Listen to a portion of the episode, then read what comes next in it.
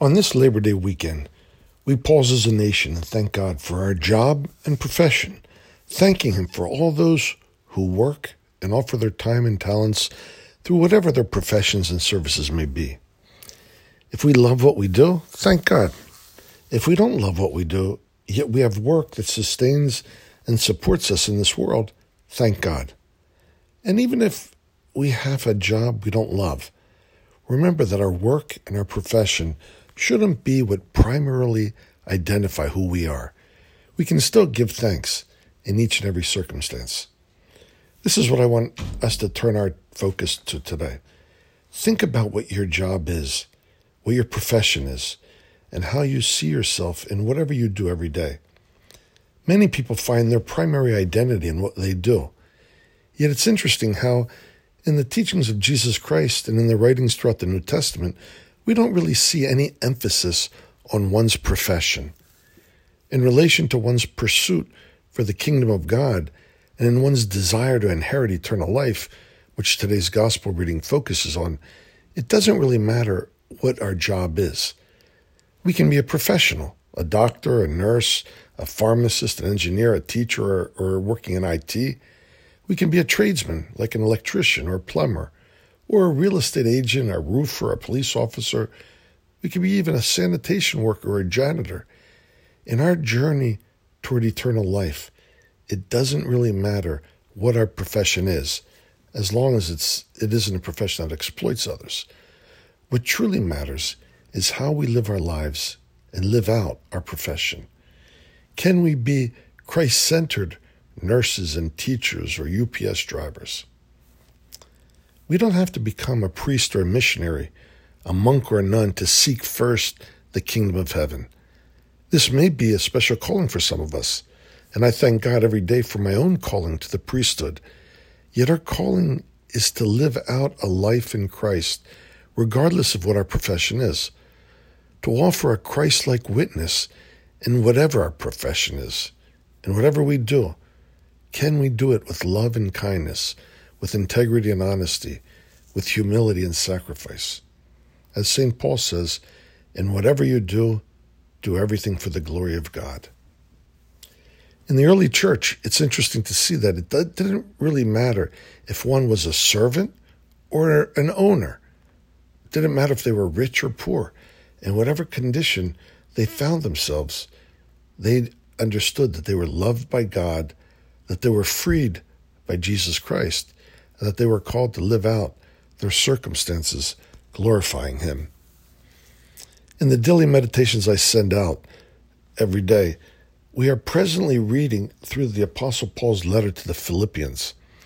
Even though Paul is in prison and possibly faces death, he writes that his circumstances don't really matter. He can glorify God wherever he is and in whatever circumstances he finds himself. Doesn't matter if he's in prison or free. This is the spirit that we carry in whatever job or profession we may have.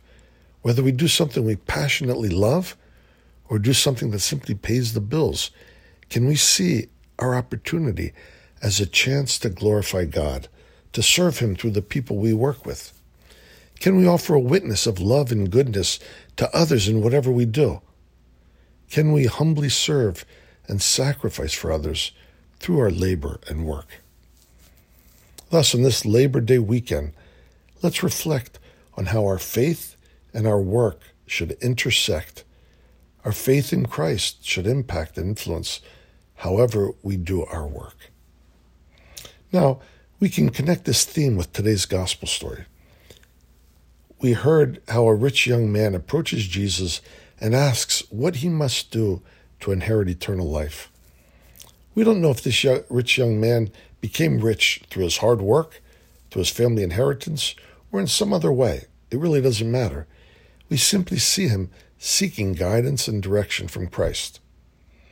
Jesus doesn't ask the young man, What is your profession? That's not important. In the past, our Lord had soldiers and tax collectors, fishermen and religious leaders approach him, and his response is the same to everyone Seek first the kingdom of God and enter eternal life by following the commandments. Love the Lord your God with all your heart, soul, mind, and strength, and love your neighbor as yourself.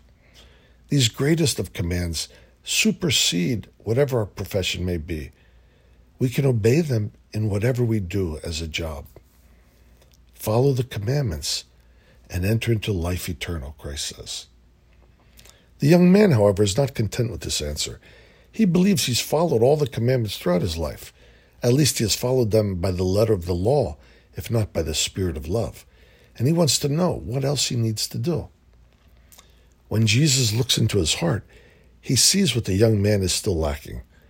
What is hindering this young man to completely give his life over to God? Christ sees the man's connection to his possessions. For this particular fellow, his wealth and lifestyle hinder him from completely following God. Thus, our Lord calls him out. If you want to become perfect, he says, if you sincerely want to know what you need to do to enter into eternal life, then go, sell all that you have, and come, follow me. The rich man asked persistently what he needed to do, and Christ offered the uncomfortable answer. To completely follow Christ, we can't prioritize anything above Him. Not our work, not our profession, not our family, not our possessions, not our whatever it may be. To truly follow Christ means to put Him first above all else. Now, this doesn't mean that Jesus is asking every person to sell all that they have and give to the poor. He may say this to some and may say something else to someone else. What it does mean to each one of us, however, is that if we want to inherit eternal life, if we want to dwell with Christ for all eternity, then we need to prioritize Him above all else.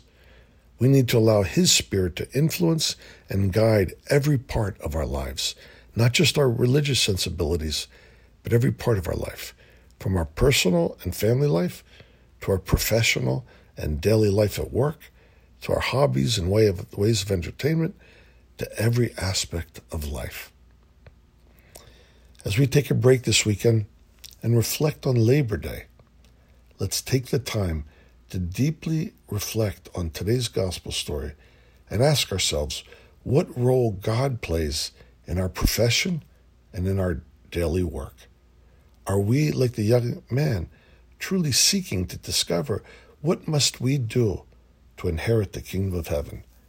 And does this pursuit relate to how God is present and takes and needs to take a central role in every aspect of our life, including at the workplace. And whatever you do, do everything for the glory of God.